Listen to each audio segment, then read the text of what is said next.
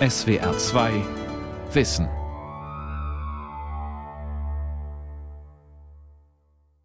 Die SA-Männer aus dem Elsass sind in vielen Abordnungen hier auf dem Platz aufmarschiert. Braune Kolonnen ergossen sich aus den vielen Zufahrtsstraßen zum Platz. Hierhin stehen jetzt ausgerichtet, warten auf den Stabschef. Die Straßburger Bevölkerung rings um den Platz. Das Münster blickt hernieder.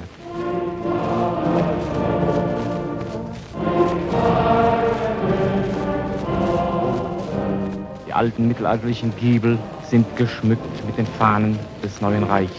Links neben uns der rote Sandbau aus der deutschen Zeit. Die elsässische SA ist aufmarschiert zur Vereidigung vor dem Staatschef. Die Männer aus dem Elsass, die sich zum Deutschtum bekennen wollen und zu den Sturmscharen Adolf Hitlers.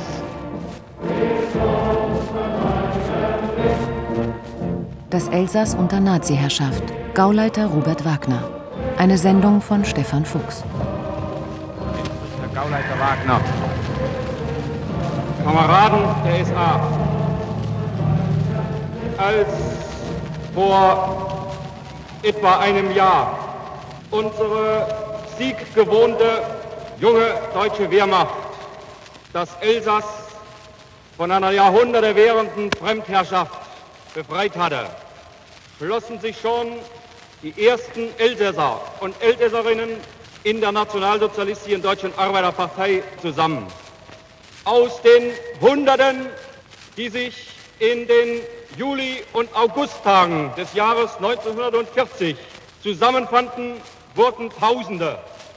Und aus den Tausenden Zehntausende. Am 25. Mai 1941 werden 6000 SA-Männer auf dem in Karl-Roos-Platz umbenannten Kléber-Platz im Zentrum Straßburgs auf Führer und Reich vereidigt. Rund 250.000 Elsässer und Elsässerinnen. Der Chef der Zivilverwaltung, Gauleiter Robert Wagner, feiert den Erfolg der massiven Nazifizierungskampagne, mit der er das Elsass überzogen hat.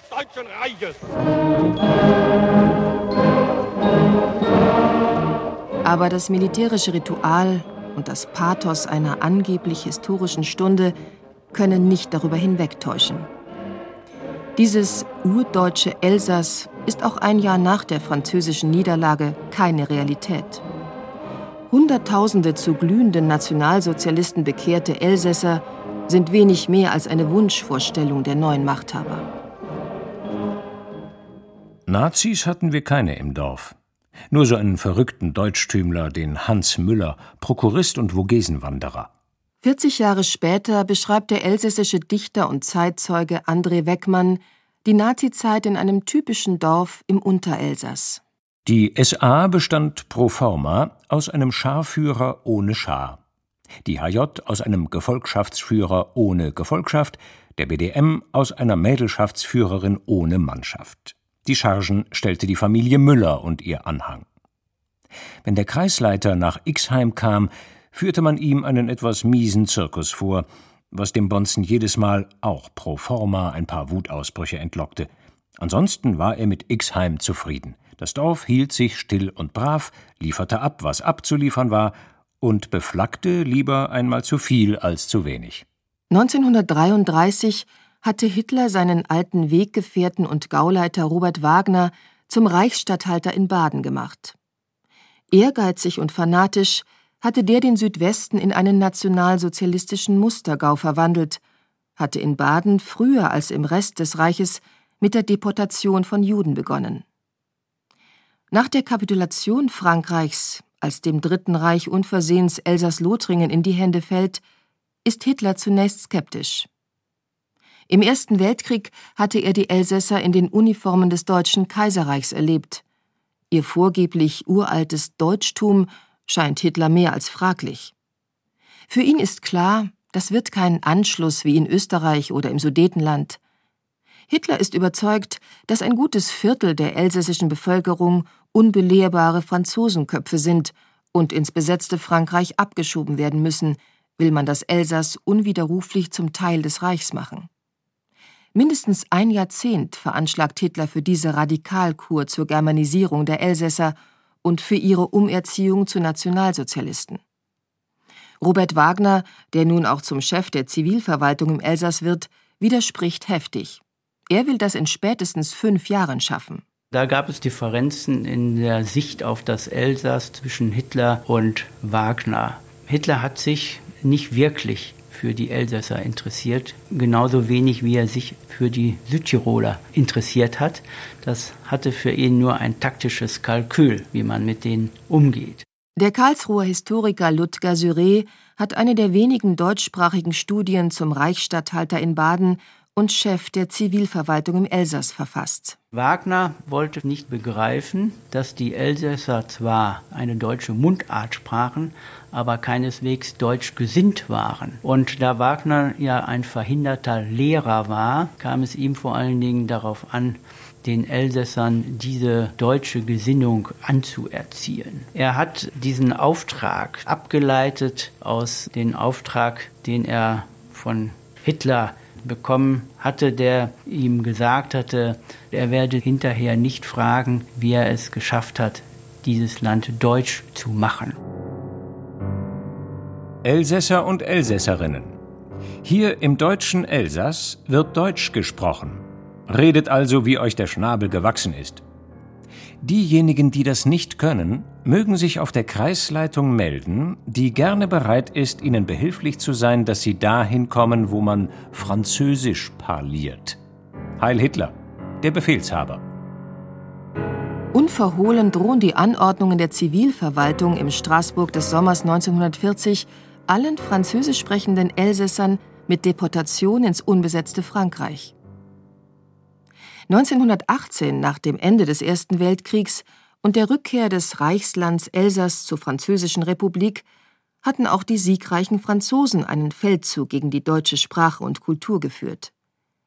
Aber die Germanisierungskampagne, die der verhinderte Volksschullehrer Wagner jetzt unter der Losung der Entwelschung in die Wege leitet, trägt unübersehbar psychopathische Züge.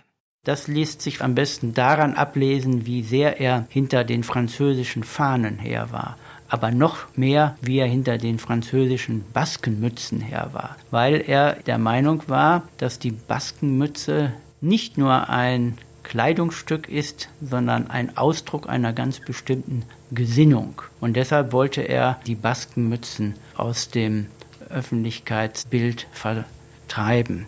Am 13. Dezember 1941 erschien im Verordnungsblatt dieses Chefs der Zivilverwaltung ein entsprechendes Gesetz.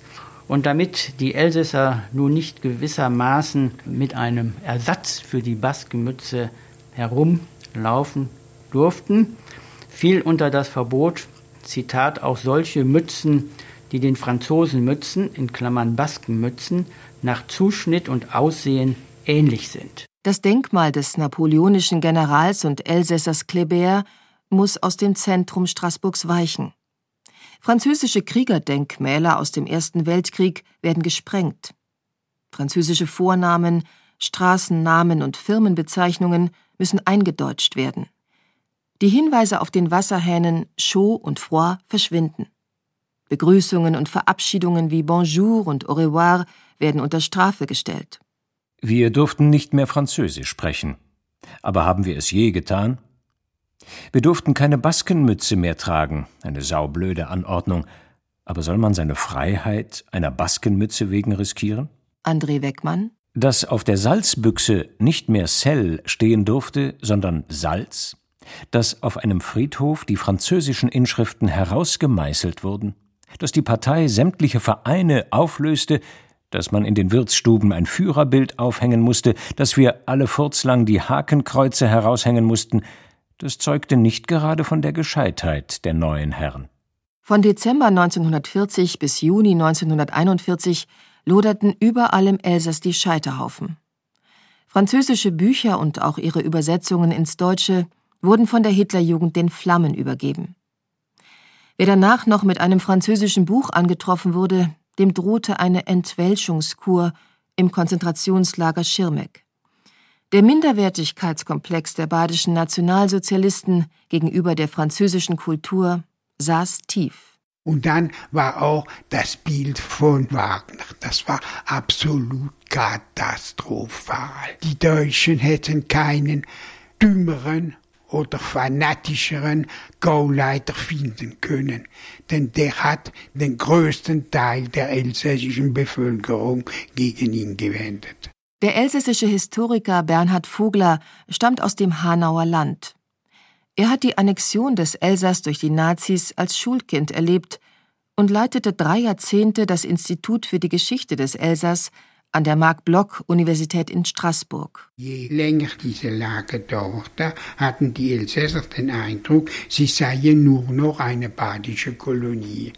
Denn die ganzen Funktionäre, nicht nur die höhere, sondern auch die Mittelschicht der Beamten, die kamen alle aus Baden. Und nur aus Baden kamen keine aus Württemberg, Hessen, Pfalz oder weiter. Nur Baden.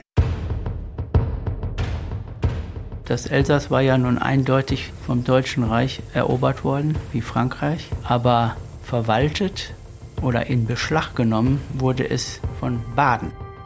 Der Karlsruher Historiker Ludger Syré die Besonderheit, auf die Wagner sich auch offensichtlich sehr gut vorbereitet hatte, war, wie verwalte ich dieses Elsass von Baden aus? Und das war etwas, was ihn in Konfrontation zu den kooperationsbereiten Elsässer Politikern gebracht hat, weil die natürlich gespürt haben, dass hier jetzt der badische Staat mit seinem gesamten Behördenapparat in das Elsass kommt und dieses fremd verwaltet wird.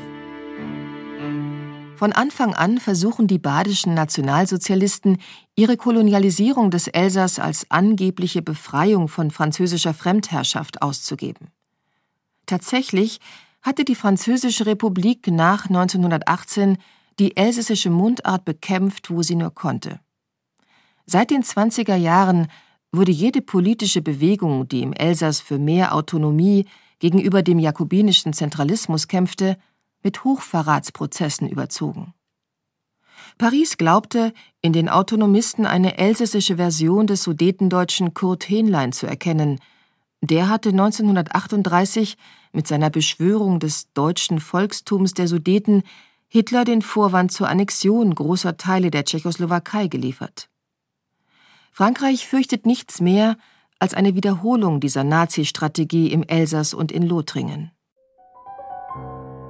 1939, kurz vor Ausbruch des Krieges, wird eine Gruppe autonomistischer elsässischer Politiker wegen angeblicher Spionage für den Feind von der französischen Militärpolizei verhaftet und ins Gefängnis von Nancy überführt. Einer der Wortführer dieser sogenannten Nanziger, der Germanist und Dialektforscher Karl Roos, wird aufgrund gefälschter Zeugenaussagen zum Tode verurteilt und hingerichtet. 1940 ist das eine Steilvorlage für die nationalsozialistische Propagandamaschine. Sie instrumentalisiert die elsässischen Autonomisten, holt sie mit großem Bahnhof aus dem Gefängnis im besetzten Frankreich und stilisiert den Lokalpolitiker Karl Roos zum Märtyrer für das, was die Nazis unter elsässischem Deutschtum verstehen.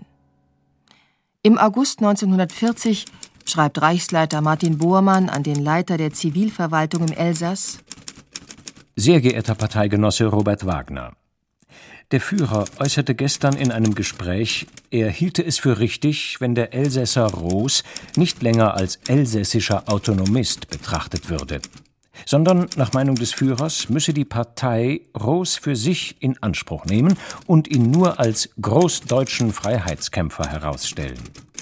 Vielleicht können Sie gelegentlich mit dem Führer hierüber sprechen. Heil Hitler! Auch die elsässische Mundart ist schon lange in die Propagandamühle der Nazis geraten. In Freiburg erscheint seit 1933 das nationalsozialistische Kampfblatt Der Alemanne. Hier wird der alemannische Dialekt zur germanischen Ursprache umgelogen. Die Mundart dient als Brückenkopf für den territorialen Anspruch des Dritten Reiches links und rechts des Rheins. Da lockt etwa der alemannische Blut- und Bodendichter Hermann Burte die Nazis in der deutschen Schweiz. Wir werben, wenn wir wissen, dass sie unsere Sprache sprechen, dass sie unseres Blutes sind. Wir werben um ihre Liebe, selbst wenn sie verschmäht wird. Aber die große Mutter Germania will auch ihren unartigen Kindern nachgehen. will auch die verlorenen Söhne zu sich zurückholen. Nach der Machtübernahme in Straßburg erweisen sich die nationalsozialistischen Liebeserklärungen an das Elsässische schnell als perfide Täuschung. Zuerst wollen die badischen Nazis die Mundart von ihren zahlreichen französischen Einsprengseln reinigen. Dann gerät das Elsässisch selbst ins Fadenkreuz der Germanisierer in Straßburg. Noch kurz vor dem Ende seiner Herrschaft 1944 macht Gauleiter Wagner ausschließlich das Hochdeutsche zur Verkehrssprache des Elsass. Was wir wollen, ist eine Auslese des Elsass, eine Elite des Elsass. Wir wollen die härtesten und die besten, die lebensfähigsten und wollen keine Scheißkerle. Wagner a eu une admiration de Bismarck. Bismarck a réussi en 1870 à faire l'unité allemande. Jean-Laurent Fohnau gehört zu den Initiatoren der Gedenkstätte an der Stelle des elsässischen Konzentrationslagers von Vorburg-Schirmeck. Er war Professor für Rechtsgeschichte an der Robert-Schumann-Universität in Straßburg und hat mehrere Darstellungen der Nazi-Herrschaft im Elsass geschrieben. Il pense naïvement que lorsque les Alsaciens auront apporté des sacrifices Gauleiter Wagner bewunderte Bismarck.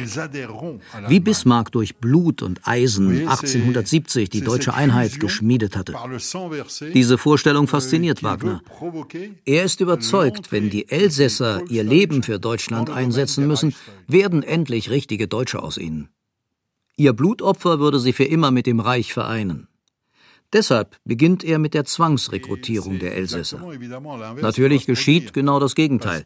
Je mehr Opfer er verlangt, desto mehr Hass schlägt seiner Politik entgegen. Bereits die de facto Annexion Elsass-Lothringens durch das Dritte Reich war ein eklatanter Verstoß gegen internationales Recht. Im Waffenstillstand vom 22. Juni 1940 stand kein Sterbenswort von einer Abtretung französischer Gebiete links des Rheins. Mit der Zwangsrekrutierung der Elsässer und Lothringer für die Wehrmacht und die Waffen-SS aber begehen die nationalsozialistischen Zivilverwaltungen im Elsass und in Lothringen eines der schwersten Kriegsverbrechen des gesamten Zweiten Weltkriegs. Und es ist Robert Wagner vor allen anderen, der die Zwangsrekrutierung betreibt. Vu ses relations personnelles, il a mené en Alsace une politique tout à fait personnelle. Aufgrund seiner engen Beziehung zum Führer konnte Wagner seine ganz persönliche Politik durchsetzen. Hitler war, wie der Chef des Oberkommandos Wilhelm Keitel, gegen einen Wehrdienst der Elsässer in den Reihen der Wehrmacht. Wagner hat ihn überredet. Er war ein Kämpfer der ersten Stunde, hatte 1923 am Hitlerputsch in München teilgenommen und mit Hitler in Festungshaft gesessen. Einem derart altgedienten Parteisoldaten konnte man nichts abschlagen. Zuerst sollten nur jene Elsässer eingezogen werden, die nicht zuvor schon in der französischen Armee gedient hatten. Aber selbst daran hält sich Wagner nicht. Im Elsass wird bis zum Jahrgang 1908 eingezogen. Das unterscheidet Wagner auch von Gauleiter Josef Bürkel in Lothringen. Dort wurden insgesamt 14 Jahrgänge eingezogen. Im Elsass waren es 21. Euh, Wagner bekam, was er wollte. Er war aufs Beste bekannt mit Bormann, mit Himmler, mit der ganzen Prominenz des Dritten Reichs. Frick, Lammers. Er hatte ihr Vertrauen. Frick, etc. Lammers. Donc les ministres lui font toujours confiance. Der Befehl von Wagner stammt vom 25. August 1942. Vorher gab es schon, aber das waren noch Freiwillige. Der elsässische Historiker Bernhard Vogler man schätzt sie auf 130.000 mit Lothringen und für das Elsass allein ungefähr 100.000 und auf diese 100.000 sind 32.000 gefallen und 10.000 vermisst. Wenn man dazu recht, die im Krieg 39-40 gefallen sind, dann die Resistance und die in den KZ kommt man auf etwa 50.000. Das will etwa heißen 5% der Bevölkerung. Also das Elsass hatte dreimal mehr proportional Tote als der Rest von Frankreich. Das Trommelfeuer. Die furchtbare Kälte, das Hurragebrüll der angreifenden Russen, das Kettengerassel von Hunderten von Panzern, die Verzweiflung, die wahnsinnige Angst, dann das Elsässer-Sein, das Wackes-Sein, Wissen, dass man nicht dazugehört und trotzdem dabei ist. André Weckmann wurde 1943 zwangsweise in die Wehrmacht eingezogen und an der Ostfront verwundet. Er desertierte schließlich. Wagner hat mit Zuckerbrot und Peitsche versucht, das Problem des Elsass in den Griff zu bekommen. Der Historiker Ludger Syré da hatte er zwei Instrumente zur Verfügung. Das eine war das Sondergericht in Straßburg, das er in seinem Sinne manipulieren konnte und wo man weiß, dass er in viele Urteile eingegriffen hat und insbesondere auch viele Todesurteile hat fällen und auch vollstrecken lassen. Das richtete sich vor allem gegen Deserteure, gegen Flüchtige. Und das zweite Instrument war eben dieses Lager Vorbruck bei Schirmeck. Emi Weisheimer wurde im Mai 1942 für acht Monate im Lager Schirmeck interniert. Die damals 20-Jährige hatte in den Vogesen als Führerin einer Pfadfinderinnengruppe Deserteure und geflohene Kriegsgefangene über die Grenze nach Frankreich geschleust. Wir haben gehungert, wir haben gefroren, wir waren den Schikanen der Wärterinnen ausgeliefert. Je nachdem bedeutete das kein Essen, den Bunker, den Kopf rasieren. Bei der Ankunft im Lager mussten wir uns beim Lagerkommandanten Karl Buck melden. Man hatte uns eingeschärft, wie das zu geschehen hatte. Buck wollte den Grund unserer Internierung wissen. Er schrie uns an und fragte, ob wir nach Frankreich wollten. Die schon länger da waren, hatten uns gewarnt. Man durfte auf keinen Fall Ja sagen. Er brach sonst in wütendes Gebrüll aus. Zehn Kilometer vom Sicherungslager Schirmeck entfernt, 700 Meter hoch in den Vogesen, wird im Mai 1941 das zweite elsässische Konzentrationslager eingerichtet. Das KZ Natzweiler Strutthof ist ein typisches SS-Vernichtungslager. Mit fluoreszierender Farbe wird den Häftlingen NN auf den Rücken gepinselt. Das stand für die Nacht- und Nebeldekrete der Wehrmacht. Die so gebrandmarkten hatten Widerstand geleistet oder Sabotageakte begangen und sollten möglichst spurlos eliminiert werden. Insgesamt wurden 52.000 Menschen aus ganz Europa im KZ Struthof und seinen zahlreichen Nebenlagern interniert. Mehr als die Hälfte musste das mit dem Leben bezahlen. In den Vogesen. Deutsche Sicherungen an der Schweizer Grenze. Wo es notwendig erscheint, werden die deutschen Linien nach Vernichtung kriegswichtiger Anlagen aus dem französischen Raum zurückgenommen. Die Straßen gesperrt, Bahnanlagen und Fabriken zerstört und sehr wichtige Gebäude in die Luft gesprengt. Im November 1944 gelingt es französischen Panzerverbänden unter General Leclerc, in einem schmalen Streifen von den Vogesen durch die elsässische Ebene bis nach Straßburg vorzustoßen. Gauleiter Wagner und sein Gefolge müssen sich Hals über Kopf bei Rienau über den Rhein nach Baden absetzen. Aber das Elsass ist noch lange nicht befreit. Eine letzte deutsche Gegenoffensive im Januar 1945 rückt noch einmal bis auf zwölf Kilometer an Straßburg heran. General Eisenhower ordnet den Rückzug der amerikanischen Truppen in die Vogesen an. Nur der wütende Protest de Gaulles verhindert, dass Straßburg erneut in die Hände der Nazis fällt. Fünf quälende Monate dauern die Kämpfe zur Befreiung Elsass-Lothringens. 29.000 amerikanische, 2.000 französische und 23.000 Soldaten der Wehrmacht sterben bei dieser letzten großen Schlacht an der Westfront. In Baden drängt Bormann Gauleiter Robert Wagner, die Führung des Wehrwolfs zu übernehmen. Er sollte im Untergrund den Widerstand organisieren und Sabotageakte ausführen.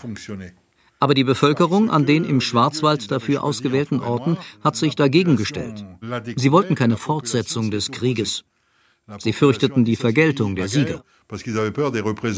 Wagner irrt durch den Schwarzwald, hält sich unter falschem Namen in Konstanz auf. Dann hört er zufällig vom Selbstmord seiner in Paris internierten Frau. Daraufhin stellt er sich den amerikanischen Besatzungstruppen in Stuttgart. Im Sommer 1946 beginnt vor einem französischen Militärgericht in Straßburg der Prozess gegen den ehemaligen Gauleiter und die Spitzen der elsässischen Zivilverwaltung. Nach acht Tagen fällt das Urteil. Die Todesstrafe gegen Wagner und vier Mittäter wird am 4. Mai 1946 in der Wanzenau vollstreckt. Wagner protestiert heftig, als er sieht, dass das Erschießungskommando aus algerischen Soldaten besteht. Er stirbt ohne jedes Zeichen der Reue. C'est un procès qui est bâclé, et je le regrette vivement.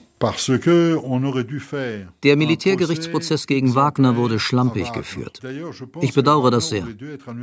Angesichts der Rolle Wagners im Dritten Reich hätte er in Nürnberg und nicht in Straßburg vor Gericht gestellt werden müssen. Das Verfahren hat nicht einmal acht Tage gedauert.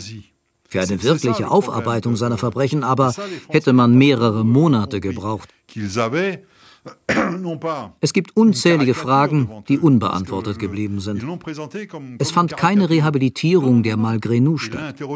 Ein gut geführter Prozess gegen Wagner wäre für das Elsass ungeheuer wichtig gewesen. Vor allem das Verbrechen der Zwangsrekrutierung hätte im Detail aufgeklärt werden müssen. 1945, nach dem Ende des Naziterrors, ist das Elsass nicht mehr, was es einmal war. Die hastige Entnazifizierung schert sich nicht um Details. Ein Riss geht durch nahezu jede elsässische Familie. Denunziationen und Ressentiments vergiften die Beziehung zu den Innerfranzosen. Der Missbrauch der Mundart durch die Nazi-Ideologie hat der elsässischen Doppelkultur den Todesstoß versetzt. Jean-Laurent Faunau gehört zu jenen Elsässern, die immer noch auf ein ausdrückliches Schuldbekenntnis Deutschlands warten. Die Kniebeugung de Brandt devant le monument mort de Varsovie. Die Kniebeugung Brandts vor dem Denkmal der Opfer des Warschauer Aufstands hat mich sehr berührt. Leider gab es nie eine vergleichbare Geste gegenüber den elsässischen Opfern.